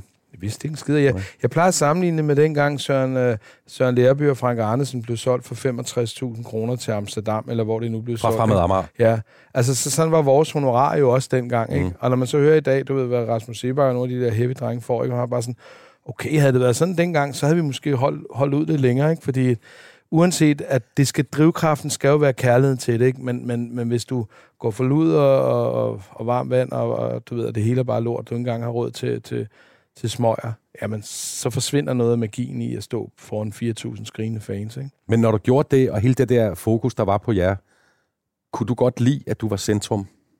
Eller gik du også nogle gange og tænkte, bare jeg var alene? det, det er et underligt paradoks, fordi jeg er typen, jeg, kan, jeg elsker selvfølgelig, når folk hører det, jeg laver, men når de roser mig, så, så, så er det sjældent, jeg kan tage ordentligt imod det, fordi jeg frygter altid, at der kommer en men. Mm. Så du ved, jeg er altid sådan, du er pissegod, men du er alligevel ikke så god, agtigt, ikke? Så jeg, jeg, jeg, jeg har svært ved at tage imod ros. Øh, jeg ved egentlig ikke, hvorfor. Jeg synes, Du er hele tiden bange for, at de opdager, at du ikke er så god, Ja. som du er. Ja, jeg tror faktisk, du har ret i det. Det er hele tiden et spørgsmål om at være bange for at blive opdaget. Mm. Og jeg kan mærke, at jo ældre jeg bliver, bliver jeg bedre til at sige, jamen, der skulle ikke noget at blive opdaget, du er pis god. Altså, det, det er jeg blevet bedre til de sidste par år. Jeg er blevet bedre til at sige til mig selv, at jeg kan faktisk noget, som er rigtig unikt. Men må man taget mig et liv at komme dertil. Så, så, så, så det var sådan en... Og, hvad, og så havde jeg også noget med, at jeg var sgu ikke så glad for at optræde dengang. Jeg kunne godt lide, når jeg stod på scenen. Men det der med, at man skulle bruge en hel dag, og jeg, allerede fra jeg vågnede om morgenen havde jeg kvalmet, og jeg kastede altid op, inden jeg skulle spille. Det blev sådan et ritual til sidst, at jeg skulle kaste op, ellers så blev det en god koncert. Så det blev sådan noget ligesom bulimi, eller et eller andet underligt. En følelse, fordi at, at jeg havde været vant til de gange, hvor jeg havde kastet op, så havde det været en god koncert. Så jeg Mm. tænkte, hvis jeg ikke kaster op, så bliver det en god koncert. Så det blev sådan en tvangsting. Når du havde det sådan, både godt og skidt, ikke? Mm-hmm. hvem kunne du tale med om det? Ikke nogen. Faktisk, når jeg, når jeg kommer i tanke om, ikke nogen. Jeg tror også, det var fordi, at, at når man er i drengebane, så er det jo også... Altså, jeg kan huske først, dengang jeg fik sådan en panikangstanfald i turbussen, de andre, de vidste ikke, hvordan fanden de skulle reagere. Mm. De anede ikke. Altså, jeg tror ikke engang, min bror anede, hvordan han skulle reagere. Lå- Lod du, som om du havde det godt? Nej, de kunne se, jeg havde det ikke. Altså, du ved, jeg, jeg, jeg måtte jo stoppe bilen, og så måtte jeg jo kraftigt med ligge ude på asfalten, og jeg troede virkelig, jeg skulle dø. Altså, jeg troede virkelig, at mit hjerte var ved at stoppe, og jeg måtte ind til et eller andet hus og bede om vand, og ambulancen kom og kørte mig afsted. Og drengene, og vi snakkede ikke om det dagen efter. Det var bare sådan, nej, dreng, nej, jeg var bare lige på hospitalet, har mega sejt, eller et eller andet, du ved ikke. Vi drenge er bare nogle røvhuller, der i hvert fald dengang til at snakke om sådan nogle ting, ikke? Mm. Fordi at, så skulle man jo også vise følelser, ikke? Så jeg tror, jeg, jeg havde ikke rigtig nogen, du ved, til at fortælle om de der ting. Og jeg havde desværre ikke nogen pigevenner. Jeg burde have haft nogen dengang, men øh, spørg mig ikke, hvorfor. Så det gør det jo heller ikke nemmere, at man gik rundt med sådan nogle, du ved, underlige tanker, som man ikke kunne forstå. Det var først, at jeg kom op til min gamle læge, du ved, som havde kendt mig hele livet, og han forklarede mig om det der hyperventilation og, og panikangst, og næsten alle Var det den mennesker. gang, du snakkede med ham, eller er det senere? Ja, det var den gang, Ja. fordi jeg blev nødt til at gå derop og snakke med ham, fordi det, det, jeg var, havde gået et halvt år rundt med det. Det var i 94, og til sidst så troede jeg faktisk, at jeg skulle dø, fordi jeg kunne ikke holde ud at være nogen steder. Jeg blev bange alle steder. Det var som om, når jeg sad i en bus, så havde det som om himlen kom ned, og når jeg var en biograf, jeg kunne, du ved, men så kom jeg så, så hjalp jeg, jeg tog hjem til mine forældre og fortalte det, og ligesom brød sammen og fortalte dem om det, og så satte de sig ved mig og for, fortalte mig om min far, har så haft nogen i familien, der har også haft nogle virkelig store huller. Min far er også selv sådan en, der godt kan, du ved, har før haft nogle store swings, ikke? Og det gav mig en eller anden forståelse af, at jeg ikke var alene. Og så kom jeg op og snakkede med ham lægen, og han fortalte mig om, at der var næsten alle mennesker på et eller andet tidspunkt i deres liv oplever et angsttilfælde. De fleste af dem går bare upåvirket videre, men, men det er der, når man er belastet og stresset og alle de der ting. Og så gav han mig sådan en pille, så sagde han, den der skal du bare på dig, hvis du, hvis du får det, sådan skal du lægge den under tungen, og så kan du slappe af. Den kommer jeg aldrig til at bruge, men et halvt år gik jeg rundt med den i min mavebælte. Mm. mavebælte. Um, det var moden dengang. Men så gik jeg rundt med den, indtil jeg en dag kunne tage mavebæltet væk og sige, så nu. Så kom det så bare igen 25 år efter i, i- foran, foran Michel Belis, ikke? Så, okay, du får dit første, din første rigtig store nedtur, den får du midt, mm. mens det er størst med Rockers. Mhm. Ja. Ej, det var faktisk, det var ved at fade ud med Rockers. Ja. Vi kørte på sidste album, der var et medlem, der var gået ud, ham den sjove, så det blev sådan lidt, du ved, og, og jeg kan huske, at vi havde et job, altså der, hvor I, alle kender jo de der film, hvor, du ved, her starter det, her bliver det vildt, og her begynder det ikke. Og Mm. Jeg kan huske, at vi havde et job, hvor det kun var mig og en fra gruppen, og vi stod til et eller andet med Amager ude på Amager Center og havde fået 500 kroner hver, og der var, der var vidderligt to ud af en lommetyv, ikke? og jeg stod der og rappede engel, ikke? Der, der kunne jeg godt mærke, at okay, nu, nu er det måske på tide, at vi skal, vi skal videre, ikke? Fordi man, man ønsker jo ikke at blive et ringvrag. Helst ikke. Lars, Mm. et par spørgsmål til, mm. helt uden for nummer. Det kalder vi dem, øh, du ikke behøver at svare på. Jeg var ung og havde brug for pengene. Er det svar nok? Nej. Nå, Ja. pis. Nej, nej, for det er, sådan, det, det er nogle andre slags spørgsmål. Hvad kan få dig til at græde? Oh, det don't get me started. Men jeg tror, at, at det er jo klichéen over med alle, men, men det, det ved alle jo, men, men, men bare de mindste ting, min søn kan gøre, kan få mig til at græde. Altså, det er, det er helt vanvittigt. Jeg kan huske, at jeg, jeg stod for ikke så lang tid siden og så ham forsvinde ind i en skolegård på sådan en, på sådan en, en, en fantastisk smuk dag, og så se ham bare tanken om, at nu skulle han ind og opleve noget for første gang, eller prøve, han, han er så 10 år, men nu skulle han måske ind og få noget viden, eller han skulle ind og have nogle oplevelser, eller et eller andet, som jeg kan huske. Og jeg bare stod og, og betragtede ham forsvinde ind i den der smukke børnemængde af, af, af, af børn, der bare var sådan nysgerrige, glade, rene sjæle, som ikke øh, anede en skid om, hverken om skat, eller om skilsmisser, eller depressioner, men bare den der, den uskyld der, den fik mig sgu til at, at, at stå og knibe en tårer, fordi jeg synes, det var simpelthen var så flot. Så der er mange ting, øh, og det er jo også, hvor man er hen i livet. Ikke? Der, er, der er perioder, hvor man virkelig, du skal sige bør til mig, du så.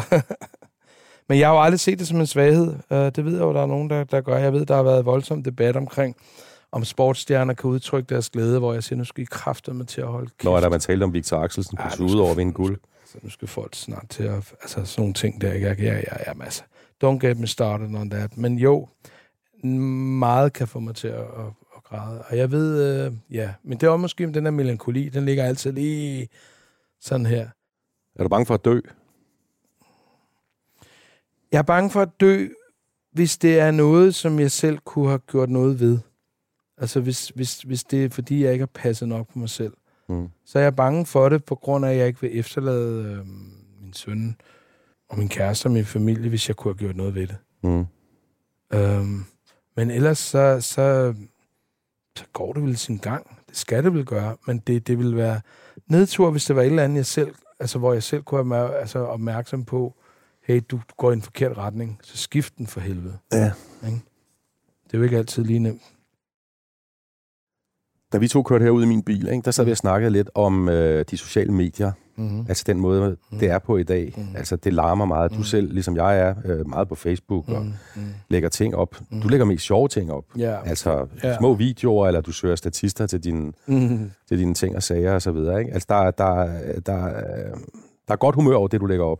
Ja, og det er faktisk nogle gange også frempresset, fordi jeg tror, at folk, rigtig mange folk tror, at jeg sidder og er virkelig jovial hver dag, og det er sgu sjældent. Mm. Øh, jeg er meget, der er meget perio- perioder, hvor, hvor det er mere mørkt, end det er lyst. Men jeg har, føler også et eller andet sted, at, at øhm, og det er ikke for at være overfladisk, men så når jeg så har de der lyse punkter, så er det sgu hellere dem, jeg vil dele. Mm. Selvfølgelig deler jeg også, men det gør jeg mest med min musik, de, de, de mørke stunder. Øh, men jeg har det også bare sådan efterhånden, så er jeg blevet sådan lidt, jeg, jeg gider sgu ikke ytre mig, fordi at man bliver fandme efterhånden misforstået med alt. Og jeg tror, jeg er nok måske nok lidt for følsom, og jeg, som jeg siger, jeg er altid ham, der når jeg har stået og spillet for 10.000 mennesker, så ser jeg altid den ene, der står og giver en finger. Så 999, eller 900, 900 står og er glade. Jeg ser ham der, der bare står med fingeren. På samme måde har jeg, hvis jeg laver et eller andet på Facebook, så griber jeg mig altid i, og hvis der så er en eller anden, der skriver et eller andet, så går jeg ind i den der debat, selvom jeg godt ved, at det er fuldkommen er og eddermame lad det dumt. nu ligge. Det er eddermame dumt. Jeg gør det også jo. Jamen, jeg, og jeg forstår det ikke, hvorfor jeg gør det. Altså, du ved, så kan jeg have... De, altså, men det er jo heller ikke, fordi livet skal være sådan en, hvor alle siger, hey, du er god og fed. Nej, men det er bare det. Jeg vil bare godt have, at der skal være retfærdighed og fornuft og en lille smule omtanke om, hvordan vi snakker til hinanden. Ja. Vi snakker også om i bilen, at hvis nu, altså det er en tænkt øh, situation, hvis nu Rockers by Choice Var i dag. var i dag, så har jeg i hvert fald ikke været på nettet, eller jeg, jeg tror faktisk ikke, at Rockers kunne have eksisteret. Jeg tror ikke, at vi kunne have lavet, og det er ikke, fordi vi ville ikke have kunne stå inden for det og være bange for det. Jeg har bare ikke orket det. Jeg har ikke orket at skulle høre på alle mulige selvbestaltede folk, der mente, at det og det og det, og der har du sat en komma forkert, og der har du gjort det og det, og der, der snakker du om ham der, og han eksisterede faktisk først i et eller andet. Alle de der abekorrekturer mennesker, som ikke har en skid andet end at lave, end at sidde og finde fodfejl hos andre, mm. jeg overgår det simpelthen ikke. Fordi for mig, der handler det om, hvad, hvad, hvad, hvad, er egentlig ens intention med det, man vil gøre det? Jeg ved sgu godt, når jeg skriver noget, så er der pisse mange fejl og alt muligt, men in, intentionen for mit, mit, mit budskab vil jeg gerne skal være, være forstået rigtigt. Rockers by Choice, det er jo selvfølgelig, det, det er så fortid. Mm. Men der, der I, om jeg så må sige, efter altså 4-5 helt vilde år stopper, der har du det heller ikke så godt. Nej, men altså, jeg havde det, altså, nu skal du heller ikke lyde som om, altså, selvfølgelig var det sjovt. Jeg levede i Rockers, vi havde det sjovt, og vi havde også gang i den og sådan noget. Men, men det, jeg bare mener med det arbejdsmæssigt, øh, nød jeg aldrig succesen. Mm. Selvfølgelig hyggede jeg med drengene, og vi havde det sjovt, og vi drak os fulde og alle de der ting.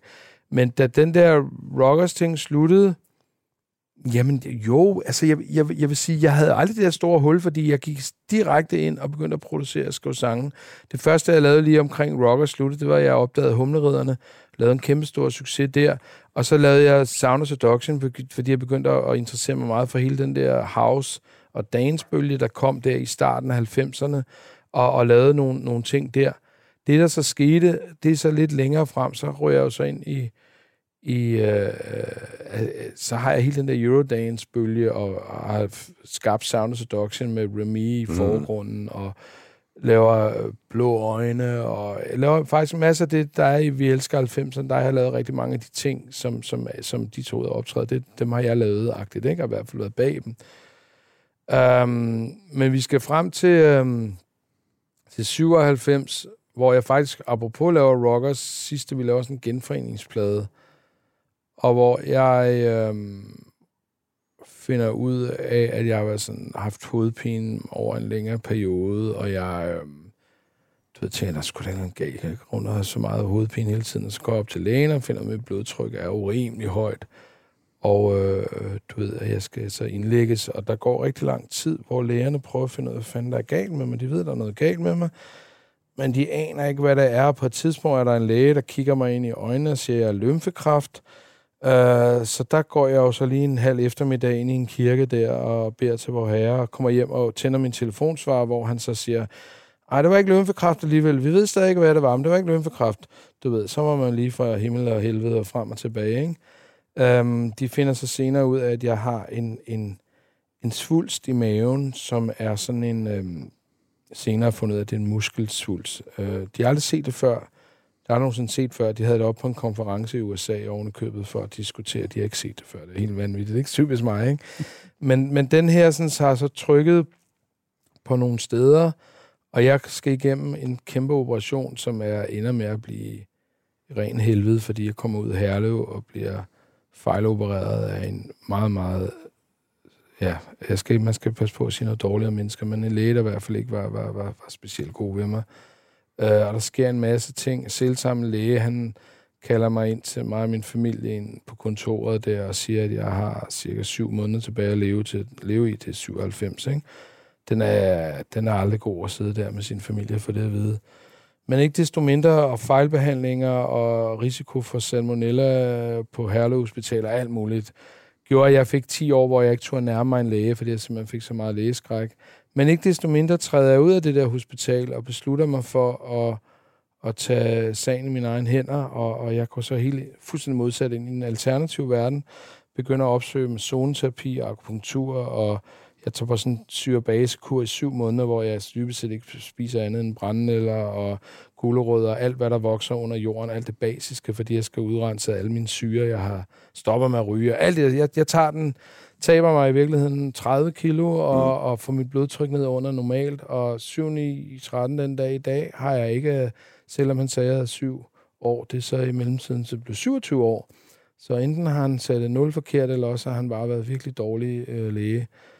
Um, så, så det gjorde, at jeg lige fik sådan en, en, en tid der i, i, i et år, hvor jeg meldte mig ud af, af samfundet og skulle lige øh, finde, gå fra B-menneske til A-menneske. Ikke? Noget af det, du gør, det er, at du flytter dig fra at være frontfigur i Rockers by Choice til at gå bag pulten. Altså nogle af de navne, du har lavet musik for og sammen med, nu nævner jeg bare Sanne Salomonsen, Mm. Kim Larsen, Outlandish, Johnny Madsen, Knacks, Danseorkestret, Sandman, Shubidua, Michael Falk og Ace of Base, og så selvfølgelig også Sound of Seduction. Øhm, kunne du slappe mere af nu? Altså, det, det hvor jeg så ikke kunne slappe af. Jeg kunne slappe af på det mentale, øh, men det økonomiske var jo altid en overhængende, fordi jeg tror, jeg havde fået det der chok med den skattegæld, så det gjorde, at jeg også blev bange for at tjene penge. Men, øh, Men ellers, hvordan var dit liv? For nu er du begyndt at blive lidt ældre. Nu nærmer mm. du dig 30 år og, og, og, og blevet en voksen mand. Du, mm. du øh, bliver også gift. flytter i hus ude i Vandløse, ja. Ja. ja. Øhm, Hvad er der det bliver, jamen det bliver, jeg begynder langsomt at slippe mig selv, kan man sige. Ikke forstået på den måde, jeg bliver ligeglad, men jeg bliver måske lidt ligeglad med mig selv, fordi jeg skal jo ikke længere ud på en scene, jeg skal jo ikke gøre noget, jeg skal jo ikke være noget for nogen. Mm. Og man begynder at leve, leve det der easy, hyggelige liv, hvor man øh, glæder sig til fredag og lørdag og rødviner, som jo også er fantastisk, men det, det har jo så også bare nogle konsekvenser. Det er jo ikke et liv, du kan leve hele tiden. Mm. Um, så begyndte jeg også at tage på, ikke? Og, og, og blev i virkeligheden, når jeg ser nogle billeder fra dengang, så tænker jeg, fuck mand, hvis jeg havde fortsat med det der, så er jeg sgu ikke siddet her i dag, altså. Du var, jeg har set et billede fra dengang. Mm. Du var Mm. småtyk. Mm. Jeg var ikke særlig sund at se på, fordi du kan sagtens være halvtyk og stadig være sund at se på. Altså, men det, det, det var jeg ikke, fordi jeg, jeg levede bare usund. Jeg tror måske i virkeligheden også bare, at jeg havde ikke den der... Jeg gjorde ikke særlig meget for mig selv, og jeg havde måske glemt at lave musik for mig selv. Det havde jeg. Det var mere bare, at jeg skulle fylde alle andres brønde op, øh, og det gør mig som producer og manager og mentor. Man er jo mere sådan, "Nå, hvordan har du det? Har du det godt? Og nu skal du synge. Gå ind og gør det bedste, og nu skal du sige mig, kom nu, ja, du er fed. Jamen, jeg ved godt, du har problemer derhjemme, men lad os lige snakke om det. Bare, jeg skulle hele tiden sørge for, ligesom en fodboldtræner, sørge for, at du ved, Michael Laudrup hele tiden skulle spille sin livs vigtigste kamp, ikke? Så, så du, du flytter egentlig dig selv over i nogle andre mennesker, Ja, ikke? 100 procent. Ja. Jeg laver mad for artisterne, og jeg sørger for, at de selv også har det godt, og snakker om kæresteproblemer, og alle de der ting. Jeg tager alt med ind som en psykolog. Som producer er du lige så meget en psykolog og en pædagog i samme, på, på, på samme tid, ikke? Mm. Fordi du dealer, specielt når du arbejder med unge, ikke? Fordi du, du dealer jo bare med en masse ting, du godt ved vil ske, og du vil ønske, du kunne ændre det i dem, men nogle gange så skal de bare igennem alle de samme ting, du har været igennem, ikke? Så jeg, jeg nogle gange viljer det mere, end de artister, jeg arbejder med. Det var også en stor fejl. Det ender også galt de gør det. Jamen, det ender langsomt galt, og det kan være over en lang periode. Det er jo det der, når du får den her famøse depression, så øh, kan du sgu aldrig rigtig helt sætte tid på, hvornår den startede. Det er jo ikke ligesom en halsbetændelse. Det er jo ikke sådan med, at du vågner op. Det er en gradvis lang proces, og når du opdager den, så er du tit så meget ind- langt ind i den proces, at du ikke bare kan stoppe den og komme ud af den. Fordi så sidder du virkelig med kviksand til halsen, ikke? Øhm, og det var jo det, det, var det, jeg oplevede. Det, det var den der, jeg plejer at sige, at der var nogen, der havde skruet ned for mit farvefjernsyn over længere tid, og jeg havde ikke lagt mærke til, at farverne gradvist forsvandt.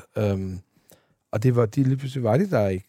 Um, og der var bare ikke den der følelse af, at jeg ligesom havde glæden for det, jeg gjorde. Og Mm. jeg var nok også der, hvor jeg var i mit ægteskab, var bare ikke et sted, hvor øhm, overhovedet ikke noget dårligt sagt om, om, om, om hende, jeg var med overhovedet slet ikke, men jeg var, jeg, vi var bare vokset fra hinanden, og ja, der, du ved, og med, det, det jeg lavede med Remy, og, og du ved, jeg, jeg fandt bare ikke noget glæde. Jeg fik masser af platinplader og alt muligt shit ind, der kom ind hver dag med, med de grønne buder. Det var sådan en kort morfinfix, man lige fik, hvor man lige var glad i et kvarter, og så, så var det tilbage til den der numbness, den der følelse af, når jeg... Hmm. Og jeg kan huske, jeg sad ude i min have, og ligesom en bestemt dag, og hvor jeg lige pludselig sad og kiggede, og det var en pisseflot dag, og så tænkte, den her følelse, du har nu, hvordan vil du have... Altså, jeg sad og spekulerede den sidste dag på jorden, uh, typisk? Mhm. og så sad jeg sådan og tænkte, hvilken, hvad, for, hvad er det for en følelse, du har? Er det den her følelse, du har nu? Er det, vil det være tilfredsstillende? Og det gik op for mig, det, det, det skulle ikke være den følelse, jeg skulle forlade den her jord. Jeg skulle ikke have nøjes. Jeg blev nødt til at prøve at, at række ud efter øverste hylde. Ikke den overfladiske hylde, men, men den der hylde, der gjorde mig glad. Og der, der besluttede jeg mig for at langsomt vende mod det næste kapitel, og det var altså som en, en Himalaya-bjergbestigning at træde ud af et 23-årigt forhold og lægge al musikken på pausen. Den musik, du har lavet lige siden du var 14 år, og stoppe samarbejdet med Remy, succesfuldt samarbejde. Vi var ved at skrive en kæmpe kontrakt med Warner om masser af arbejde, men det var mig, der skulle lave det. Så jeg, jeg, jeg skulle simpelthen, som du selv øh, kan ikke det, jeg skulle starte fuldstændig fra nul. Mm. Øh, mit var så frivilligt. Ej, det var måske ovenkøbet også ufrivilligt. Øh, fordi det var noget, jeg skulle gøre for at overleve. Øhm, så jeg må simpelthen trække stikket. Jeg kunne, have, jeg kunne heller ikke mere. Jeg kunne ikke, jeg kunne ikke være noget for nogen som helst overhovedet. Nej. Uh, så, så de der, jeg havde så mange spirende artister, du ved, Alexander Oscar, og du ved, jeg havde Liga, jeg havde så mange, som i dag er blevet kæmpe store, det er jeg også pisseglad for, men det var nogen, jeg måtte slippe, fordi jeg simpelthen ikke kunne mere. Mm. Fordi jeg følte heller ikke, at jeg kunne være bekendt, at skulle være øh, bremseklods for deres udvikling, når jeg nu ikke kunne længere. Ikke? Det var hårdt. Fandme hårdt. Kunne, kunne du tale med nogen om det dengang? Jeg ved, du var, du var, også, du var meget tæt på Remy, for eksempel, ikke? Kunne du, kunne du sige til ham, det her, det, det, det går simpelthen ikke? Altså, jeg er... Ja, men han forstod det, fordi vi havde et langt møde, hvor han jo først altså ville gøre alt for, at jeg skulle blive, fordi vi havde sådan en, vi skulle lige til at gå på Ritzhaus, øh, du ved, med den nyhed om, at vi havde lavet en ny deal og alt muligt. Det var en virkelig fed deal, ikke? Og han ville jo gerne gøre alt for, at jeg blev. Men jeg tror for første gang, nu har jeg jo kendt ham lige siden han var 17 år, han kunne se i mine øjne, at der var ikke noget at gøre. Jeg var, jeg var, jeg var slukket. Mm. Og så øh, skildes vi i dag, er vi rigtig gode venner, og der er slet ikke noget, men, men øhm, vi, vi skulle bare ophæve firmaet og, og altså, du ved, sætte alle artisterne fri og alle de her ting.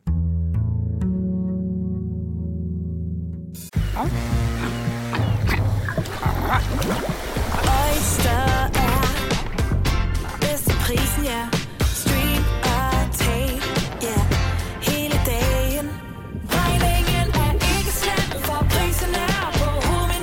Vendt prisen helt på hovedet. Nu kan du få fri tale 50 GB data for kun 66 kroner de første 6 måneder. Øjster, det er bedst til prisen. Jeg siger A-kasse og fagforening. Så siger du, åh, må jeg blive fri? Og så siger jeg, yes! For frie A-kasse og fagforening er nemlig de eneste, der giver dig en gratis lønssikring. Inkluderet i den allerede lave medlemspris. Se tilbud og vilkår på frie.dk. Her kommer en nyhed fra Hyundai. Vi har sat priserne ned på en række af vores populære modeller. For eksempel den prisvindende Ioniq 5, som med det store batteri nu kan fås fra lige under 350.000. Eller den nye Kona Electric, som du kan spare 20.000 kroner på. Kom til Åbent Hus i weekenden og se alle modellerne, der har fået nye, attraktive priser. Hyundai. Har du for meget at se til? Eller sagt ja til for meget? Føler du, at du er for blød? Eller er tonen for hård? Skal du sige fra? Eller sige op? Det er okay at være i tvivl.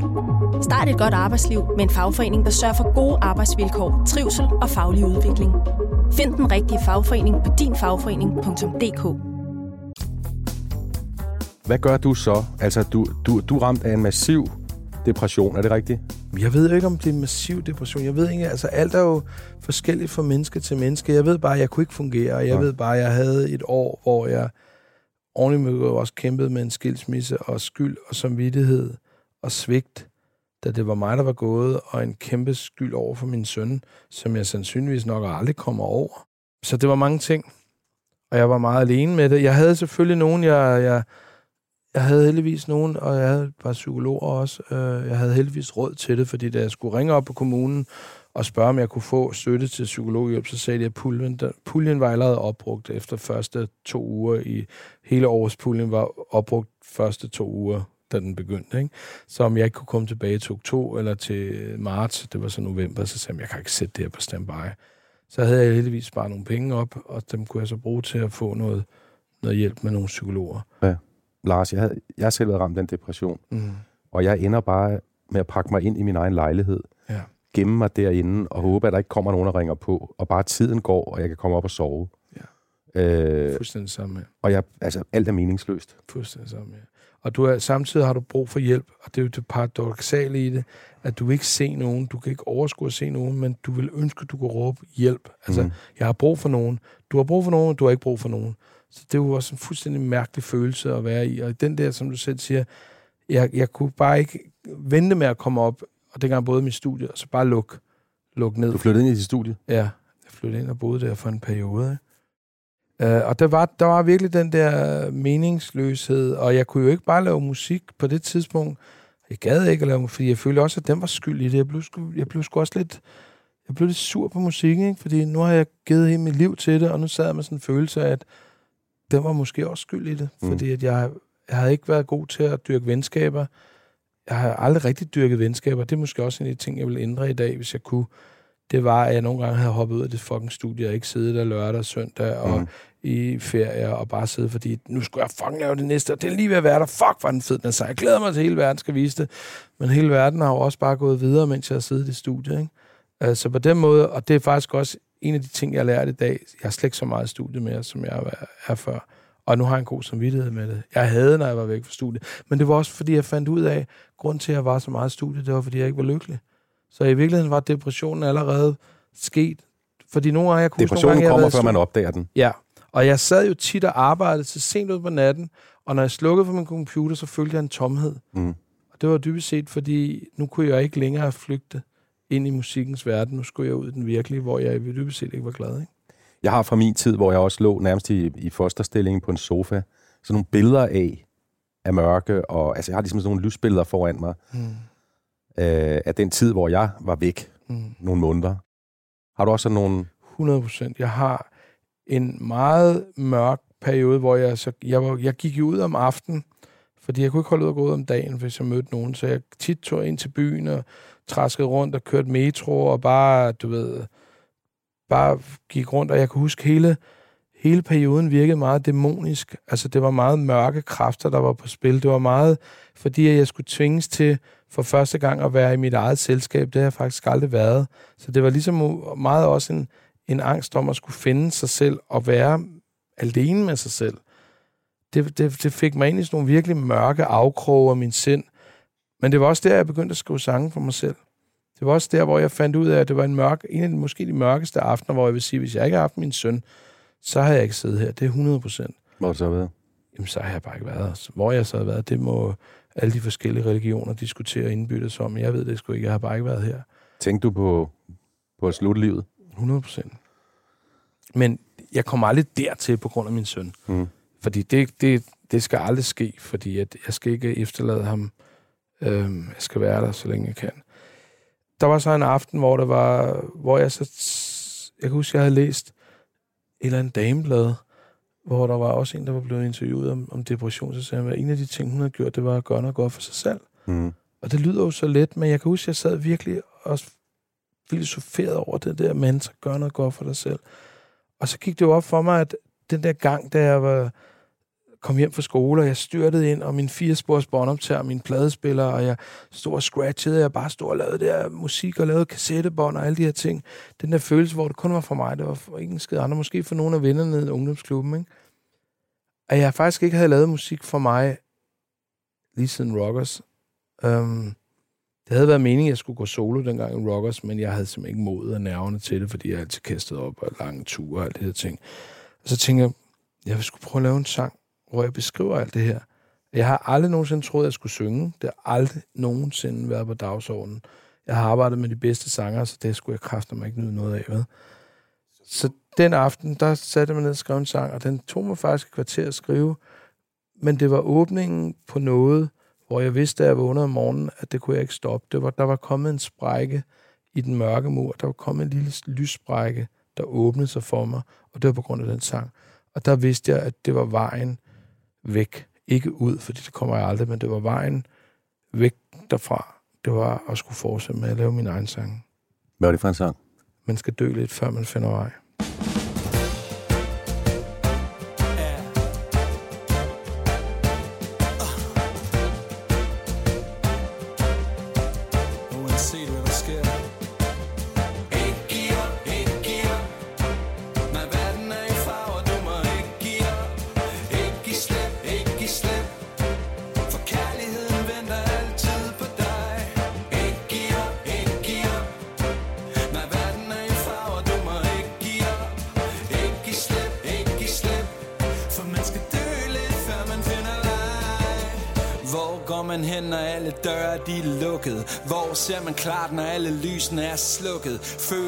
Smiler ikke, ser ikke farverne, sanser ikke, stanser ikke op og ned ad gaderne. Hvor længe skal det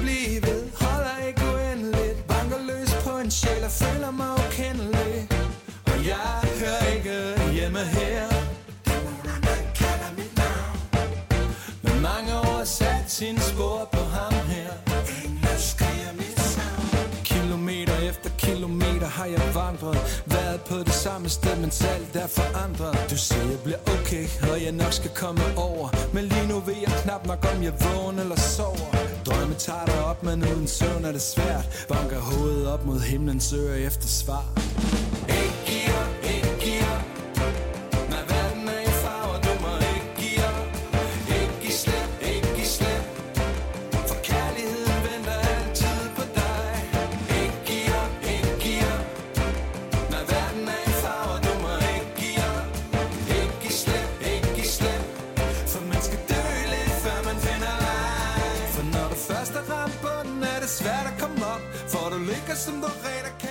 Den skriver du, Lars, altså, da du er længst nede helt alene i det her pladestudie. Mhm. Hvor hurtigt kan du mærke, at det hjælper? Jamen, altså, det er jo sådan, som man som musiker, som regel, når man har lavet en sang, og man går i seng og sover, så er 9 ud af 10 tilfælde, når man vågner, så er noget lort, så gider man ikke, så dropper, så dropper man. Og det er jo derfor, man bliver ved. Men lige her, der vågnede jeg bare, og da jeg så hørte den, så kunne jeg som sagt mærke den der lys i sprækken. Fortæl lige, du laver den helt alene Ja. Om natten. Ja. Sidder du og synger den for dig selv, eller Ja. hvordan, er, hvordan, sidder- hvordan er det? Øh, hvordan jeg sidder det? med mit studie, og så har jeg min mikrofon lige foran, og så min, min hovedtelefon, og så sidder jeg og skriver samtidig, synger en linje ind, og skriver teksten og spiller, og jeg, jeg har jo altid, for det meste på alt, hvad jeg lavede, har jeg spillet og sunget selv. Ikke er fordi, jeg er sådan, en, det skal jeg gøre, men det er simpelthen fordi, at jeg, når jeg er i den der kreative proces, så skal det bare være her nu. Mm. Og jeg er blevet rigtig god til at arbejde hurtigt. Det er jo noget, man lærer, når man er musiker, fordi at du kan ikke blive ved med at sidde og lege Mike Oldfield og bruge syv, syv år på, et, på en plade. Det får du ikke noget ud af. Det kan ikke betale sig. Så du bliver nødt til bare at kill your darlings og lytte efter de mavefornemmelser. Og der er jeg blevet rigtig hurtig. Jeg arbejder sindssygt hurtigt. Så når jeg får en idé, så kan jeg ikke sidde og vente på, du ved, at Jon kommer ind og spiller bass eller en eller anden anden. Det, det bliver bare... Og så heldigvis er jeg blevet så relativt god til, at jeg kan fortælle ud de fleste ting hederligt. Um, øhm, så så jeg, jeg laver alting selv. Uh, også på den her plade, der, der, der, på de næste to plader, laver jeg næsten alting selv. Altså, det du siger er, at da du sætter dig op og laver musik igen, mm. helt alene, mm. i et pladestudie i Vandløse, mm. øhm, det er faktisk din vej ud. Ja. Så, så, så er vi derhen ved, hvor, hvor vi mødes, fordi så kommer ja. øh, pladen Ja, slip. fordi så begynder jeg at lave flere sange, og lige pludselig har jeg lavet så mange, så tænker jeg, nu har jeg sgu et album. Og så er det også, at jeg beslutter mig for at, at, at, at gå offentligt med det. Fordi jeg tænker oprigtigt, at hvis de her sange, som jeg skrev under en depression, øhm, fra slippladen, kan, kan gøre noget hos nogle andre, jamen så synes jeg, at jeg skal dele det, fordi det er også det, jeg synes, man som artist skal, skal, skal gøre kunstnere at dele tingene. Altså Mm. så kan folk hade det, eller det ældste, men man skal dele det. Synes jeg i hvert fald.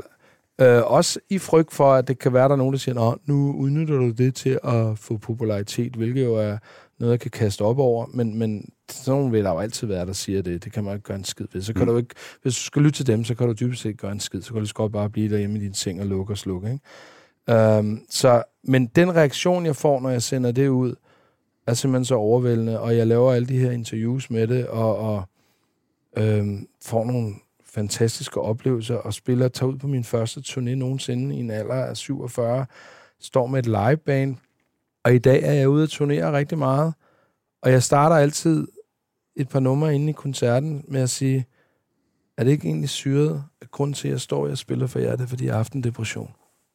Så bliver der også helt stille. Mm. Fordi folk tænker, hvad fanden mener han?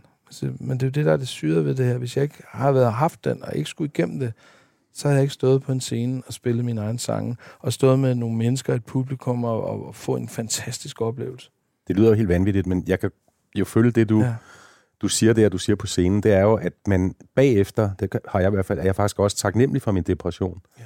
Altså den, jeg har haft, fordi den sætter nogle ting i gang, og sådan lidt banalt gør den jo også, at man mærker ikke glæde, før man har mærket, mærket Man skal dø lidt, før man finder vej. det, er det, Men det er hedder. fuldstændig rigtigt, og det, er jo, det er jo, kan godt virke overfladisk for andre mennesker at sige, at man bliver taknemmelig over det.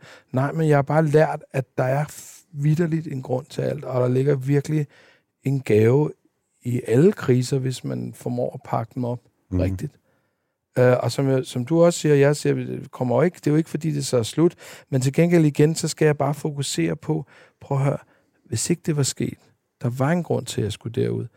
Fordi, hvor fanden havde jeg så været? Måske havde jeg ikke engang været, måske var jeg blevet overvægtig, jeg blev ligeglad og bare gået ind og bare blevet trist. Og havde det været fedt for min søn Mm. at opleve en far i forfald? Når du så sidder her som 51-årig mm. Og kigger tilbage på sådan, som du var dengang, du var teenager og rockers gik i gang, og den der lidt melankolske dreng og... Også og, oprørsk. Også, også ham drengen, der, sagde, prøv at høre, du siger, at jeg ikke kan gøre det, så gør jeg det. Ja. ja. Jeg har en, jeg har en, jeg har en viljestyrke og en, og drive, der er ret, øh, som jeg nogle gange nu har lært at kunne sætte pris på. Jeg kan se det i øjnene på dig lige nu. Ja. Hvad er det, du har lært om dig selv? Altså den frygt, du har haft for, at folk opdagede, at du ikke var så dygtig, og alt det der, som, som jo er en del af nogle gange at stikke snotten frem. Altså, jeg vil sige, uden far for at det lyder som en kliché, jeg er blevet væsentligt bedre til at være i nuet. Jeg er blevet væsentligt bedre til at slippe og sige fra og stå ved mig selv. Men om jeg lærer det 100%, det tvivler jeg på. Altså, der kan lige så godt være dage om to dage, hvor jeg er helt tilbage på nul, hvor alt det, jeg troede, jeg havde lært, det er jeg overhovedet ikke lært en skid af. Mm. Og det er måske også den dynamik i livet, der gør, at, at man også rigtig... Jeg plejer at sige, at jeg ved aldrig, hvilken dag jeg vågner op til. Og det har jeg lært at leve med. Der har været perioder, hvor jeg ville ønske, at tingene var meget mere struktureret, især økonomisk.